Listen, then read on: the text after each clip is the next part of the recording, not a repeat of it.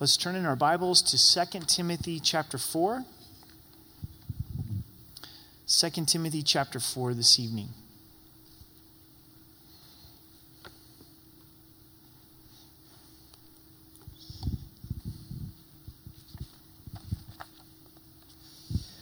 Last words. You know, last words are impactful and important. It seems like over the years I've had the privilege to visit with several from our church that have cancer, and sometimes it's terminal. And there's one particular man from our fellowship by the name of Clancy that I got to, to walk with through his battle uh, through cancer several uh, years ago. I didn't know him real well prior to his uh, battle uh, from cancer, but through that process, got to know him really well. I would sit with him uh, as he was waiting for some of his cancer treatments at the Rocky Mountain uh, Cancer Treatment right down the street here on, on Union, and he would open up and he would just share so much wisdom with me. It's amazing the things that God shows uh, to a person as they're approaching the end of their life. And he knew that the treatment uh, was not going to be curative for him, that it was, was going to just extend his life for about a year's uh, period of time. And he would always tell me, he's like, Eric, in the process of having cancer, I came to realize the Holy Spirit knows me better than anyone else. So I've been crying out to the Holy Spirit to show me what I need to know today and to lead me and guide me. He really encouraged me to pray that way in my life. And I remember the last time that I saw him, I knew in my heart that that would be the last time. I could tell that he was telling me goodbye and I was telling him uh, goodbye, and he imparted and some shared some things with me. And you, you can probably think of a close friend or a family member that you knew it was that last conversation. You knew it was the last words. And what we have from Paul to Timothy is his last words. We know that this is Paul's last epistle. He's waiting his execution as a prisoner in a Roman dungeon. These are the last words that is penned, the last things that we have recorded, and it has great impact uh, for us. We think of the words of Jesus. What are the last words of Christ? The seven words upon the cross, the seven sayings of Christ. He said, Father, forgive them, for they know not what they do. Today you'll be with me in paradise. Behold your mother as he bonded John the disciple and Mary his mother. My God, my God, why have you forsaken me? In that moment where Christ was being punished for our sins, cries out, I thirst, the spiritual thirst and physical thirst that he was going through. The cry of victory, it is finished. The price has been paid in full and then into your hands I commit my spirit. What impactful sayings that we have from Christ. Some of you may be familiar with Bonhoeffer's life. He was a pastor in Germany, had actually come over to the United States, took the last ship to Europe from, from the United States to go back to Germany, headed into uh, the turmoil, really made a stand for Christ, and ultimately he was hung just two weeks before the Allied forces went and defeated Germany. And his last words, the last thing we have from Bonhoeffer before he was executed, he says, This is the end, for me, the beginning of life. He says, This is the end, but for me, the beginning of life. He knew that he was departing to be with the Lord, just like the Apostle Paul. So let's pause and let's pray and ask that God would make our hearts open to these last words of Paul. Father, we thank you for these final words from the Apostle Paul. What an incredible life that he lived for you. Really finished well, lived well. And as he exhorts Timothy, we know that you're using these words to exhort and challenge us as well tonight. So please give us ears to hear and hearts to understand. Set me aside and give me grace and strength in communicating your word. Jesus, we pray that through our time together, by your grace, we'd be more aware of your presence with us, that you stand with us, and that you strengthen us. So would you bless this time in Jesus' name? Amen. Verse 1 I charge you, therefore, before God and the Lord Jesus Christ, who will judge the living and the dead at his appearing and his kingdom. If you're taking notes, the first division tonight is final exhortations. These are the final exhortations given to Timothy. I've really enjoyed studying 1st and 2nd Timothy. I hope you have as well. This young pastor who's struggling with fear, not engaged in his calling fully, timid, inexperienced, Paul writing and challenging him, giving him instruction. So much for pastors, so much for Christian living. And here he says, I charge you or I challenge you before God and the Lord Jesus Christ. So, this is a strong challenge. This is a strong charge. It's before the very presence of Jesus, before the very presence of God who's going to judge the living and the dead at his appearing and his kingdom. He's saying, Timothy, I'm challenging you with these things because your life is going to be accountable to Jesus Christ. When he comes, he's going to hold you accountable. There's two types of judgment for people because there's two categories according to God. One is the unbeliever, the person that doesn't know Christ as their Savior, ultimately is going to stand before God for their salvation at the great white throne judgment. And this is recorded for us in Revelation 20, verses 11 through 15, where the dead rise and stand before the Lord and are judged by their works. Names not written in the Lamb's book of life did not trust Christ for salvation and given over to eternal damnation. But there's also a judgment for us as believers. It's not a judgment for salvation. It's not whether or not you're going to heaven, but it's a judgment for reward. The Bible calls it the Bema Seat judgment. And the Bema Seat judgment was a reward seat uh, where you would come and determine what kind of reward that you would receive. Now listen to these words from 1 Corinthians chapter 3. This is 1 Corinthians chapter 3 verse 12. It says, "Now if anyone builds on this foundation, with gold, silver, precious stones, wood, hay, straw. Each one's work will become clear, for the day will declare it, because it will be revealed by fire. And the fire will test each one's work of what sort it is. If anyone's work which he has built on it endures, he will receive a reward.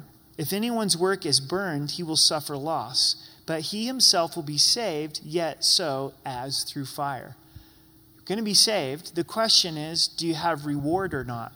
Our life's work is going to go through this fire, this refiner's fire. And what was of the Lord is going to last into these precious stones. But things that were for ourselves and of this world are going to perish wood, hay, and stubble. This doesn't mean that there is a secular and unsecular place of our life, a, a secular and a sacred. What I mean is, it's not that someone who builds houses for a living, that that can't be done for Christ, or, or someone's a school teacher, that that can't be done for Christ. You don't have to be a missionary or a pastor or work full time at a nonprofit to have your life be sold out for Jesus Christ. Amen? I, ho- I hope you know that and I hope you believe that. It speaks of the motivation of the heart. What motivates me? Am I doing my life and living my days un- unto the Lord? And this is what Paul is challenging here. And he's saying, Timothy, you're going to have to give an account to the Lord. Your life is going to pass through this fire. So, what we do with our lives affects the reward that we're going to receive. How come that's going to matter? Why are we going to care about it? In 1 Corinthians 3, it tells us what's burned up, we're going to suffer loss. If there was a season of our lives that was consumed as a believer with selfishness and it's burned up, we're going to grieve over that. We're going to, oh man, I regret that, that season of my life. We find that crowns are presented at the feet of Jesus. So I think part of the reason we're going to care about this reward is we're able to present it at the feet of Jesus. We're to offer it to the Lord in worship. I don't fully understand God's economy, but I take God's word for it that we're going to care about it in eternity. Jesus encouraged us to lay up treasures in heaven. So it's with this in mind, this accountability to the Lord at his second coming, that he's going to judge the believer and the unbeliever. Here's the commission that's given to Timothy, to every pastor preach the word, be ready in season and out of season, convince, rebuke, exhort with all long suffering and teaching. Preach the word. True for pastors, but true for every believer. Preach the word. First, let's consider this command to pastors. Timothy is a, is a pastor. How many pastors, how many churches, church leaderships get off track because the church changes its direction when it comes to teaching? Maybe the teaching had, a church, church had a tremendous heritage of teaching. Believing the Bible, teaching the Bible, preaching the Word of God. but yet for some reason, maybe it wasn't getting the results that it once did, or there was pressure to fit into the trends of culture. Maybe the church got tired of swimming upstream, but for some reason you would go to that church and you would no longer hear the Word of God be taught. This is the number one job and responsibility of a pastor is to preach the word, to teach the word of God. Timothy has been encouraged to study the word, to rightly divide the word of God. Paul said that the word of God is not chained. So preach it, share it, declare it. So if God has stirred you in the area of pastoral ministry, know your calling and know that you are to share and to preach God's word. Pray for pastors here at RMC throughout our city and country and the world that we would be faithful to follow God's word, to preach the word of God. This isn't an issue of personality or giftedness or how charismatic you are. This is an issue of obedience. If God has called you to pastor, then He's called you to teach the Word of God. But also your life personally. Every believer, we have the opportunity to open our mouths and to share the Word of God. All the bad news that we see in the world today, all of the inaccurate news that we see taking place today, the discouragement, how many sources are we going to be able to get the, the Word of God? And there's places in our community, in our neighborhoods, throughout our city, locations in this world where people will not come into our sanctuary to hear the Word of God. So, guess what? We've got to go to them and preach the Word of God. Not everybody's going to turn on Grace FM or listen to teaching on 100.7 not everybody's interested in a podcast from Focus on the Family or Greg Laurie. So, guess what? All of us have been given this command to go and preach the word. Go and share the word. Be that herald that declares the word of God. I guarantee you, Bible study, Bible reading will become much more exciting and contagious if you approach it with the attitude of, I want to preach it, I want to share it. Yes, this is meant for my relationship with the Lord and my own edification, but God is giving me the opportunity to preach it. You got your mic. It's called your life. Your life is your mic. So use it to declare the word of God because with our life, we're going to have to give an account. We're going to have to give an account before the Lord of how we lived our life. The word of God's powerful. It's sharper than a two edged sword. It's effective. It's God's word. As Sean was sharing with us at the end of chapter 3, it's inspired, it's breathed by God. And since it's breathed by God, we shouldn't be ashamed of it. We should preach it. We should declare it. I think that there's a real famine of God's word throughout our culture and throughout our country and in our community. That means not everybody's heard it, so we have the opportunity to share the Word of God with them. When you're preaching the Word, you don't always have to give the address. You don't have to go Romans 5 8 and bam, slam it down on somebody. You can give them the truth of that Word, the truth of the Scripture, without them even knowing that you're quoting the Bible to them. You can rap with them. You can have a conversation with them and discuss it with them and say, Do you know that Jesus loves you while you didn't want to have anything to do with him? I know you don't care about the Lord. I know he's the farthest thing from your heart and mind, but God loves you, and he died for you while you're a sinner in the state that you're in. So may God give us those open doors to preach the word.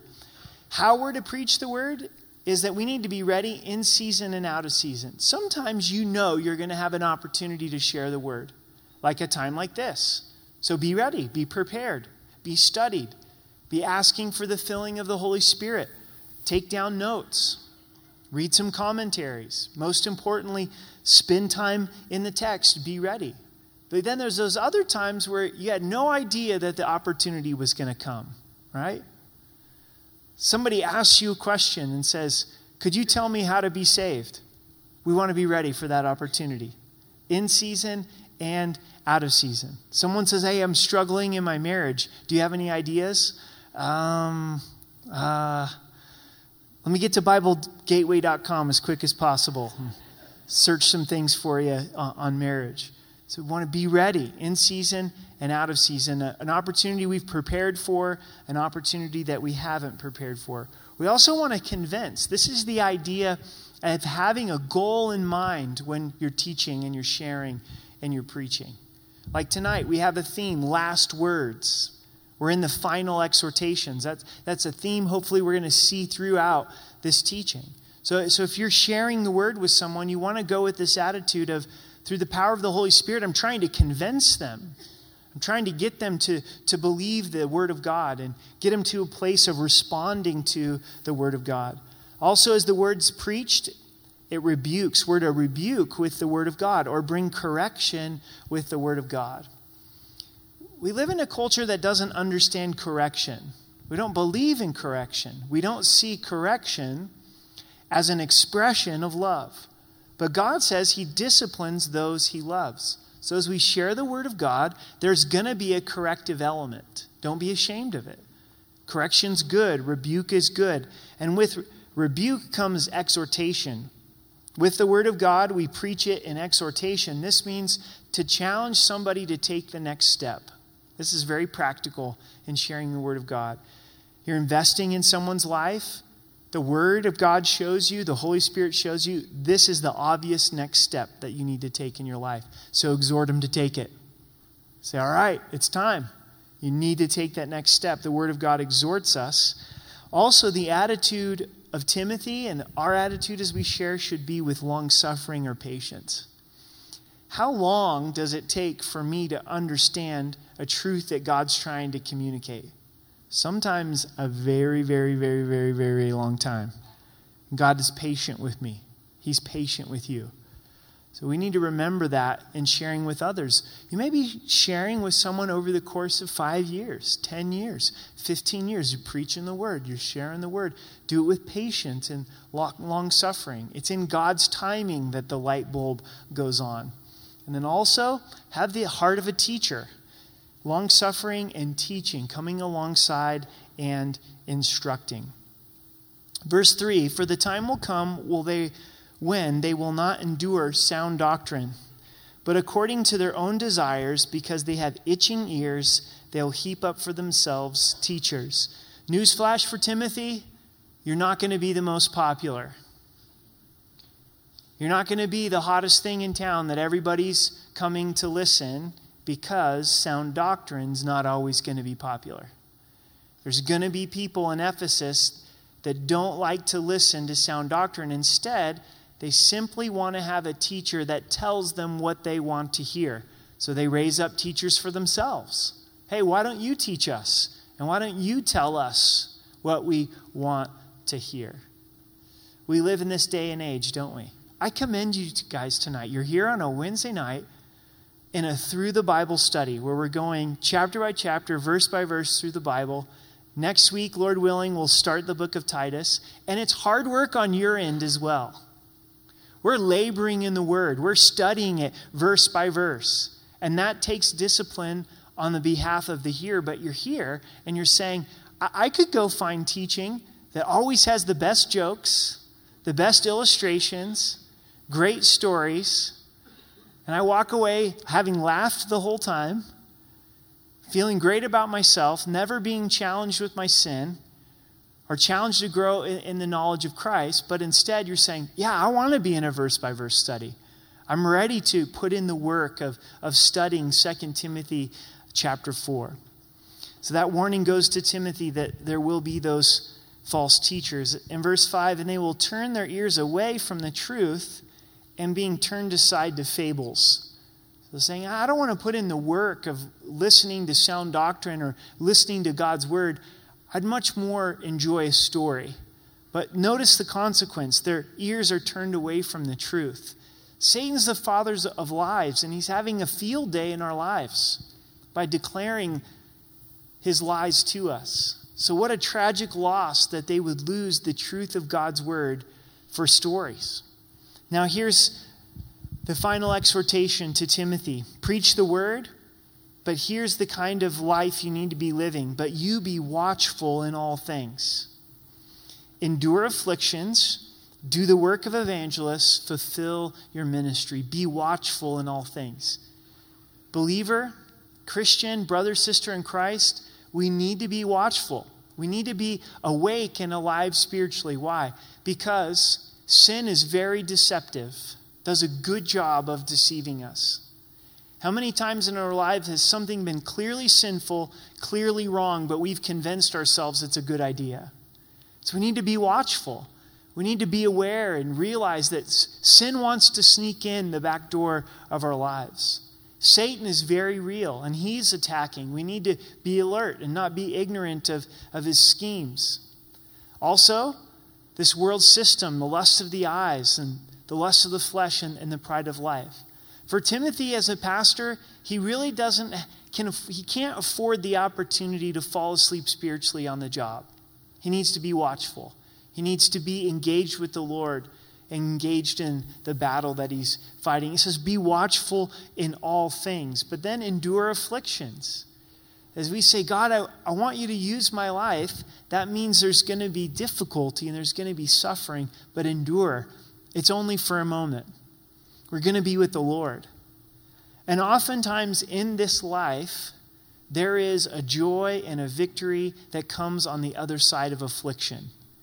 You maybe have been enduring for a very long season. Keep enduring. You don't know when the breakthrough is going to come. You don't know what that breakthrough is going to look like. But the only way to find out is to keep going. Sometimes the servant of the Lord simply has to put their head down and keep going for the joy that's set before them. Don't opt out, don't give up, endure affliction. And then do the work of an evangelist oh man, this verse just busts my worldview. You know what my worldview is? I'll let the evangelists do evangelism. And some people really do have the gift of evangelism. They sneeze and five people come to the Lord. Wow, this is incredible. I remember years ago doing youth ministry, senior high youth ministry, and I took a Wednesday off and was on vacation. I think Amber and I and Hannah was a baby at the, the time. We went to Florida for a week, and I came back. Kent Nolly spoke. He was one of our leaders, and everybody's like, it was amazing. Before he even started the Bible study, he just got up before the youth ministry and said, We're going to have a Bible study. And if you don't know Christ as your Savior, it's going to be meaningless. So why don't you get saved before we start? And no joke, half the youth group got saved. Kent's an evangelist, right? his heart stirred, and he's like, these kids, they don't even know the Lord. They need to come to know Christ as their Savior. And some people just have that gift of evangelism. Because God has given that gift to some, the rest of us, we go, well, I don't really need to share the gospel with anybody. But is that congruent with the Great Commission?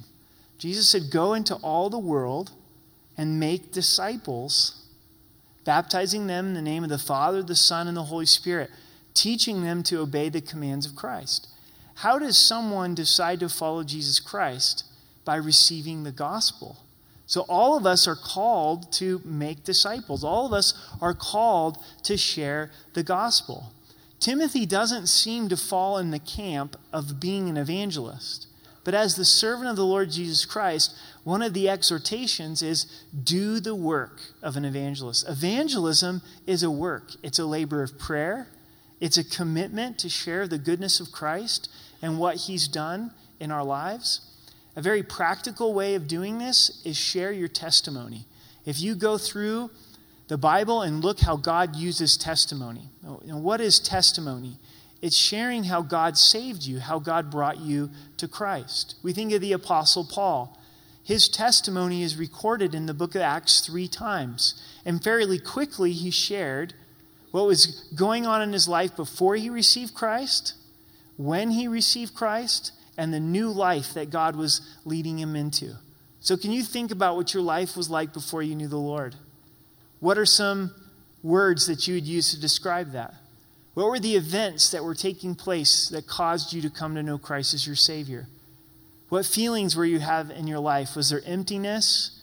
Who was the believer that God used to share with you? And then what life then did God call you to live? It's a worthwhile exercise if you haven't done this is to write down your God story in your life and be prepared to share it. Many people cannot say no to your testimony. If you say, you know what, can I share with you what God's done in my life? This is what my life was like before I knew Him. This is how He saved me. This is what He's doing in my life currently. I think we would all agree that our country needs the touch of God. How does the touch of God come? It comes through the gospel. What if the gospel was ringing out more clearly than all of the bad news, than all of the discouragement, than all of the hopelessness? Just like our Christian life will be stirred if we read the Bible with an attitude to share it, our daily life is going to be changed if we say, God, I'm committed to sharing the gospel. I'm committed to doing the work of the evangelist. I'm committed to looking and seeing for that person that you're going to bring into my life where I can share the gospel. It's a great challenge for me. I don't share the gospel near as much as I would like. The end of verse 5 says, Fulfill your ministry. What does this mean? It means to do those things that God has called you to do. It's beautiful when you fulfill your ministry, when you do those things that God's asked you to do you will be most fulfilled as you fulfill your ministry. Not that it's going to be easy, but you're going to go, oh, this is worthwhile. This is what God's asked me to do, and I'm finding pleasure in walking in obedience. This is a great verse to memorize. Be watchful in all things, endure affliction, do the work of evangelism, fulfill your ministry. Second division is fulfill final memoirs, excuse me, final memoirs. These Paul's biographical statements of his own heart and life. It says, For I am already being poured out as a drink offering. A drink offering comes from the Old Testament. Genesis 35, verse 14, we find Jacob offering a burnt or a drink offering to the Lord. This is carried into the book of Exodus, and it's included with the burnt offering and the grain offerings. It was God ordained sacrifices that took place in the morning and the evening in Exodus 29 40. So, so you can picture this drink offering being poured out. And Paul's saying that he's already being poured out as a drink offering. This is how Paul viewed his Christian life. Didn't belong to him, but it was being poured out in worship to the Lord. Just like Mary that we saw in our weekend study in the Gospel of Mark is she lived her life for the Lord and he says, "Here's my life, it's being poured out as a drink offering." I suggest to you this evening that you're going to pour out your life for something. Going to pour it out for yourself, going to pour it out for an idol, or you're going to pour it out for Jesus Christ. And Paul says, My life's being poured out as a drink offering. Verse 7 I've fought the good fight, I've finished the race, and I have kept the faith. He knows that he's passing away. He knows he's about ready to be executed. And he says, I have fought the good fight. Paul saw his life as a spiritual battle, Ephesians chapter 6. And he says, I was in the fight, I'm, and I fought a good fight. I've given it my all. He also saw his life as a race, and he says, I've finished the race. I've completed what God has set out before me. This race that God has given to us is not a sprint, it's a marathon. It's lifelong. And to see it as one where we're pressing into our relationship to the Lord and the mission that He's given to us, and at the end of our life, to be able to say, I've finished my race. I've finished what God had in place for me, and I have kept the faith. I've continued to trust the Lord. I've continued to trust in Jesus for salvation and trust Him in my daily life and the situations that I'm going through. You know it, I know it. It's very rare to see somebody finish well, even in the scriptures. To the Old Testament, the majority of the kings started well but finished poorly, even sometimes to the point of not being in relationship with God. Solomon, the great king who was so wise, David's son, had multiple wives, hundreds of wives, 700 wives, 300 concubines. The scripture tells us those wives turned his heart away from God. He started to worship idols. And that's the last commentary that we have on his life. We hope Ecclesiastes was his letter of repentance, but we don't know for sure when he wrote the book of Ecclesiastes. He was the wisest man on the planet, the scripture tells us. Wrote the book of Proverbs, but yet his heart was turned away from the one true living God. Even Gideon, when you read the, the book of Judges, he doesn't end well. He ends on a, on a negative note. And time and time again, as you're going through the Old Testament, they begin well, but they don't finish well. Begin well, but they don't finish well.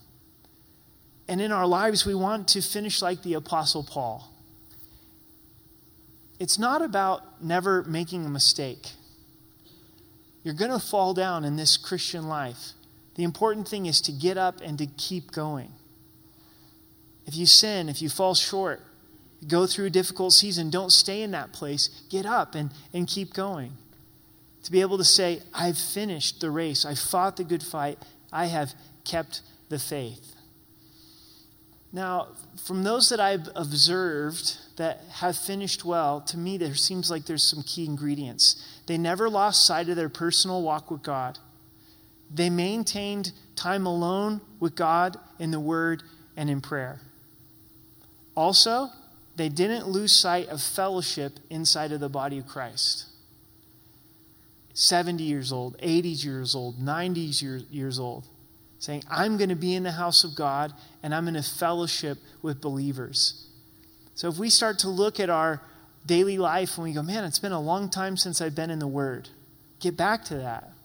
There'll be seasons in the Word where it's really exciting and other times where it's really dry. Make it part of your life. Make prayer a part of our, our life. The enemy's going to want to isolate you, he's going to want to isolate me to get us away from the body of Christ. You're going to get hurt by other believers, and the tendency is to say, I love Jesus, I just don't like church. And I don't like other believers, so I'm going to do this apart from other believers. That's always to our own detriment. Be willing to forgive, commit to the body of Christ, stay in fellowship. It may not always be here, but make sure you're plugged in with a group of believers. And then, hands down, pride always does us in, doesn't it? Start feeling like, oh, I'm doing pretty good spiritually. I see myself finishing strong. Take heed if you think you stand, lest you fall. A lot of these kings that we're referring to in the Old Testament, they fell when things were going really well. They began to take credit for themselves and to drift away from the Lord. So pride will cause us to fall quicker than anything else. Paul finishes well. He's an example of finishing well. In verse 8, Finally, there is laid up for me the crown of righteousness, which the Lord, the righteous judge, will give to me on that day. And not to me only, but also to all who have loved his appearing. Paul knew there was a crown that was waiting for him, not because of his own righteousness, but because he trusted Christ's righteousness. He knew that by God's grace that he had lived his life well, not perfectly, but he had been faithful to the things that God had called him to do. So God had stored up for him a crown of reward. There's this promise that's given to us that this crown of righteousness will also be given to everybody that loves Christ's appearing, everyone that's looking forward to Christ setting things right. Aren't you looking forward to Christ setting things right? All of the pain and the turmoil in our own lives, the sorrow and the heartbreak, to all the craziness that we see politically, to all of the uncertainty internationally. It all points to Christ's return and looking and longing for his return. Doesn't it warm your heart when somebody that you love notices that you're gone and looks forward to you coming home? Isn't that why you love the dog? Because the dog loves your appearing? I mean, dogs are great like that, you know? Here we have neglected them all day long. We come home and so excited to see you. Get frustrated with your dog. You know, maybe you've never gotten frustrated with your dog. I've gotten frustrated with my dog. And my dog's still at the end of the day. So happy to see you. Unconditional love. Your family, your spouse, Oh, I'm glad you're home. Missed you. It's so good to see you. There's nothing like young kids when you walk in from a day of work and they, they run in and dad and they tag, they love your, your appearing. This blesses the heart of Jesus that we love his appearing.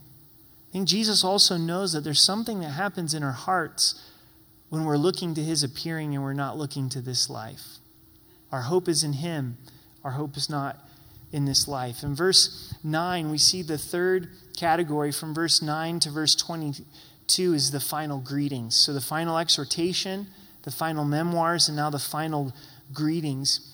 If you've studied with us Paul's letters, you know that Paul oftentimes ends his letters with greetings, addressing individuals. Paul did well in his relationship with the Lord, but he was also a master of relationship with people. He invested in people, he loved people, he cared for people. And he says, Be diligent to come to me quickly, for Demas has forsaken me, having loved this present world, and having departed from Thessalonica, Crescens from Galatia, Titus from Dalmatia.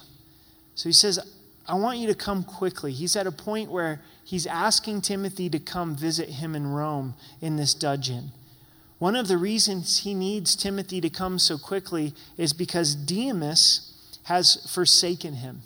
We know of Demas from Philemon, verse 24. It says, As do Mark, Aristarchus, Demas, Luke, my fellow laborers. So Demas was called a fellow laborer. In Colossians 4, verse 14, it says, Luke, the beloved physician, and Demas greet you. So Demas was someone who was faithful in the ministry, who served with and around Paul, but at this point he forsook Paul because he loved this present world. We talked about the pull of the world, the lust of the eyes, and the lust of the flesh, and the pride of life. Don't under evaluate its power to be able to pull you in and to diminish your relationship with the Lord and your effectiveness for the kingdom of God because it happened to Demas. In verse 11, only Luke is with me. Luke is the physician that wrote the Gospel of Luke and also the book of Acts. And he is with Paul in this moment of suffering. Thank God for the Lukes in your life. Many times there'll be one that stands with you, that's in that dungeon with you, that says, you know what, let me just sit here with you.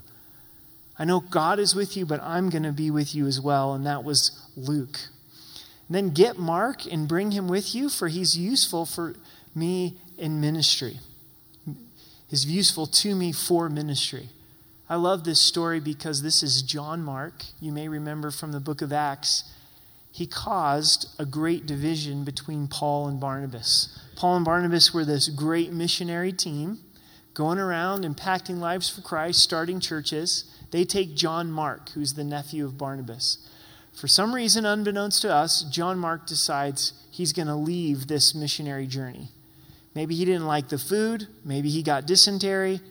I don't know. Maybe he got homesick, missed the ice cream and cappuccinos back at home. So he's like, I'm leaving. But for whatever reason, he decides he's not staying with Paul and Barnabas.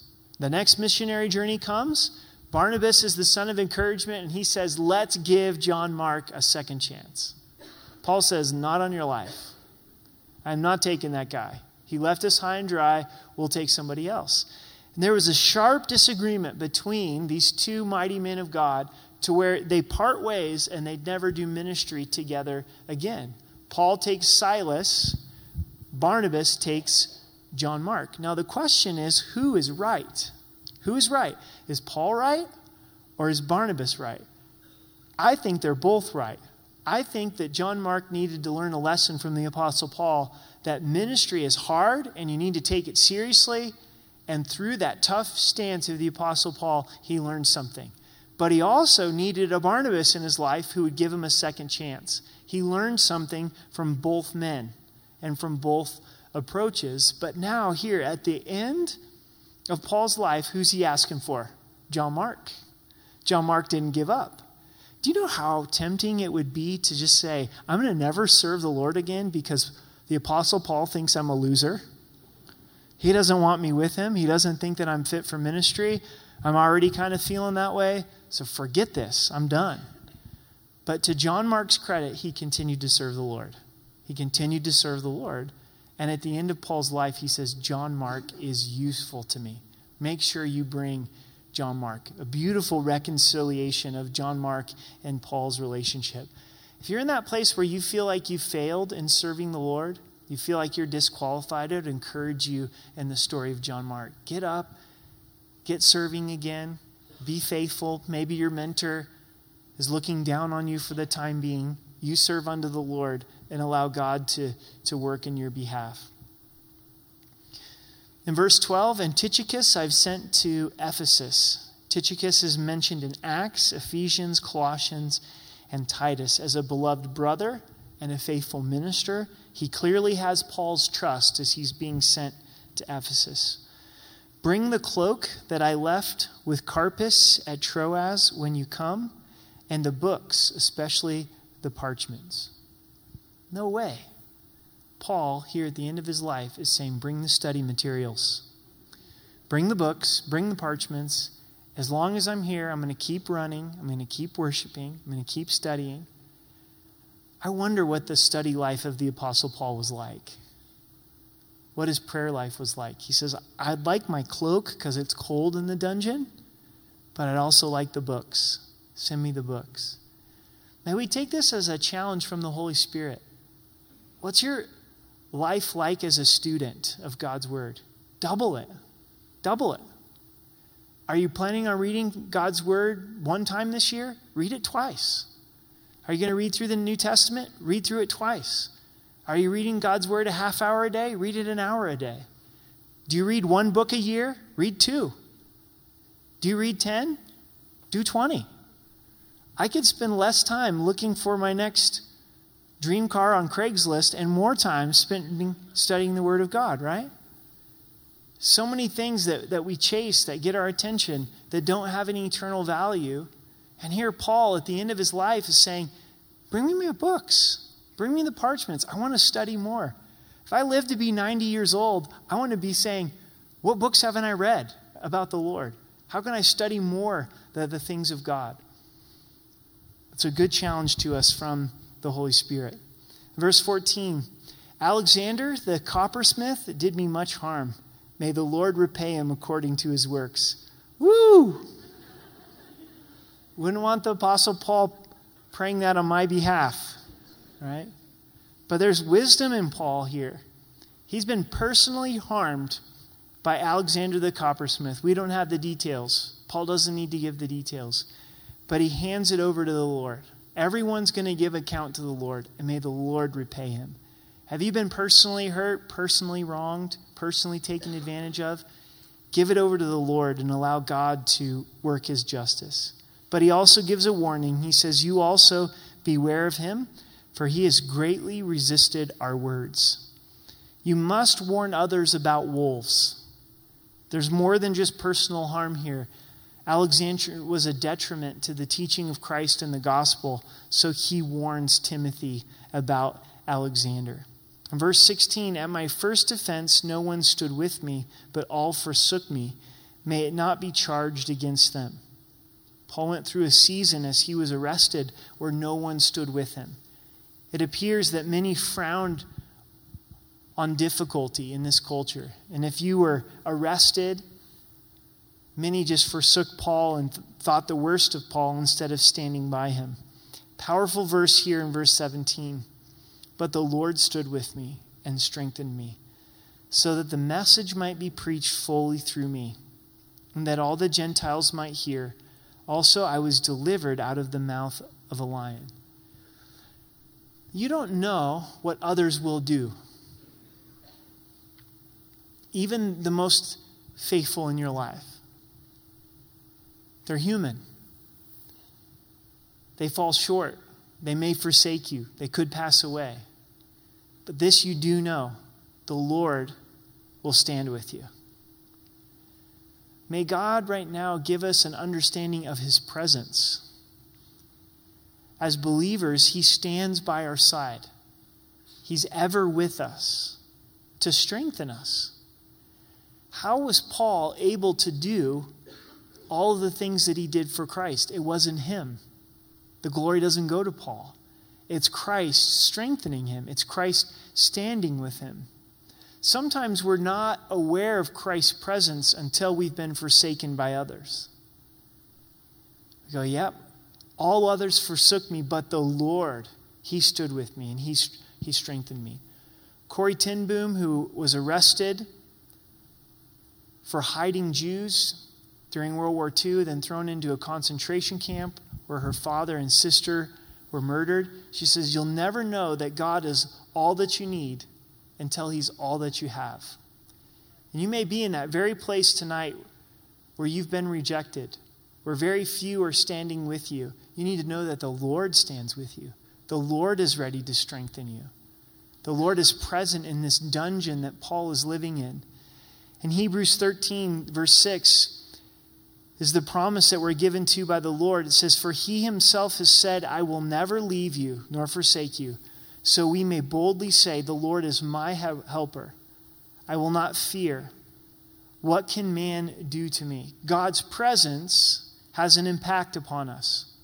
He has said he'll never leave me or forsake me. So I will boldly say, The Lord is my helper. I will not live in fear.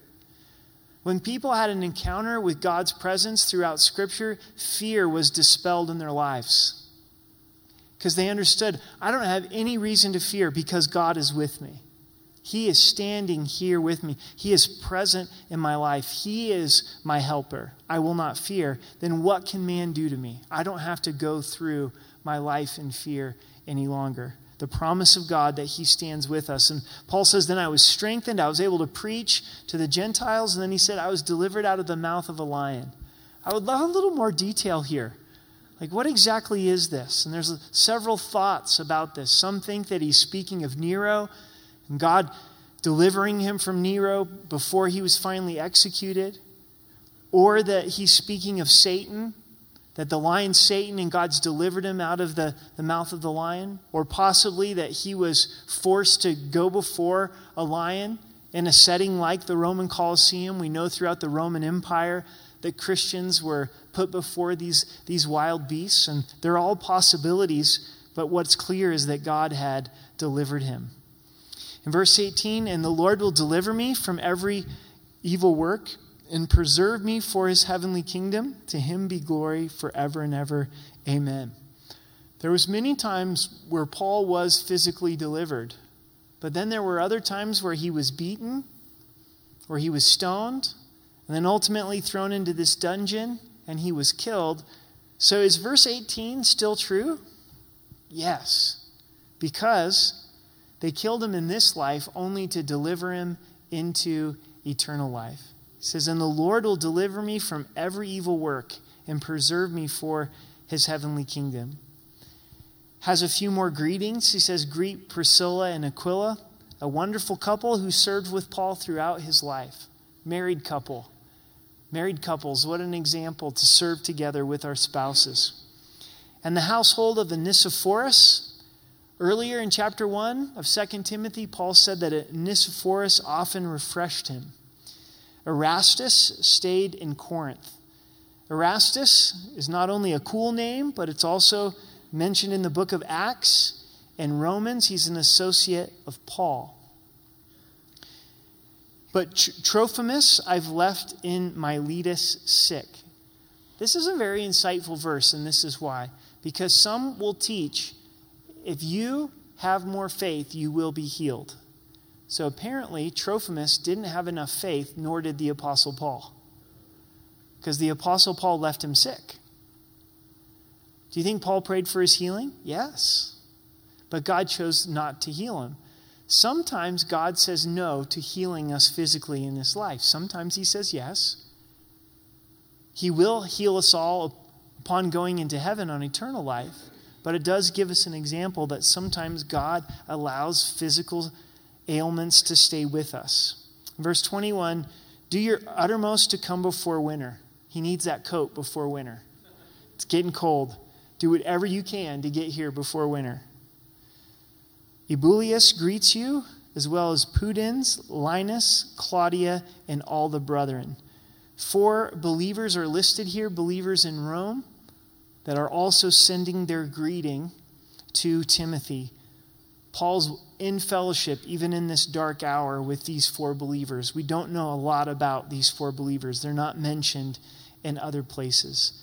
And 2 Timothy ends with these words The Lord Jesus Christ be with your spirit. Grace be with you. Amen. Do you picture the Apostle Paul right before his execution? What are the last words that I want Timothy to hear? The Lord Jesus be with your spirit.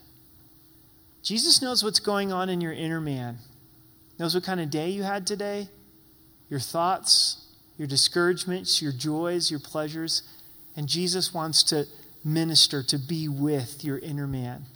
And also, grace current afresh in our lives as He has grace to give us. May the grace of our Lord Jesus Christ be with you. Grace is not just past tense in our lives, it's current and will continue to be in the future. God lavishing his favor afresh in our lives.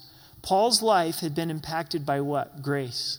The persecutor of the church hated Christians, killed Christians. God saved him. He experienced grace. He experienced grace in daily living for God to empower him. And he says, Timothy, I want you to know grace. I want you to continue to experience God's grace in your life. So let's stand and let's pray and ask that the Holy Spirit would help us to apply these last words from the Apostle Paul.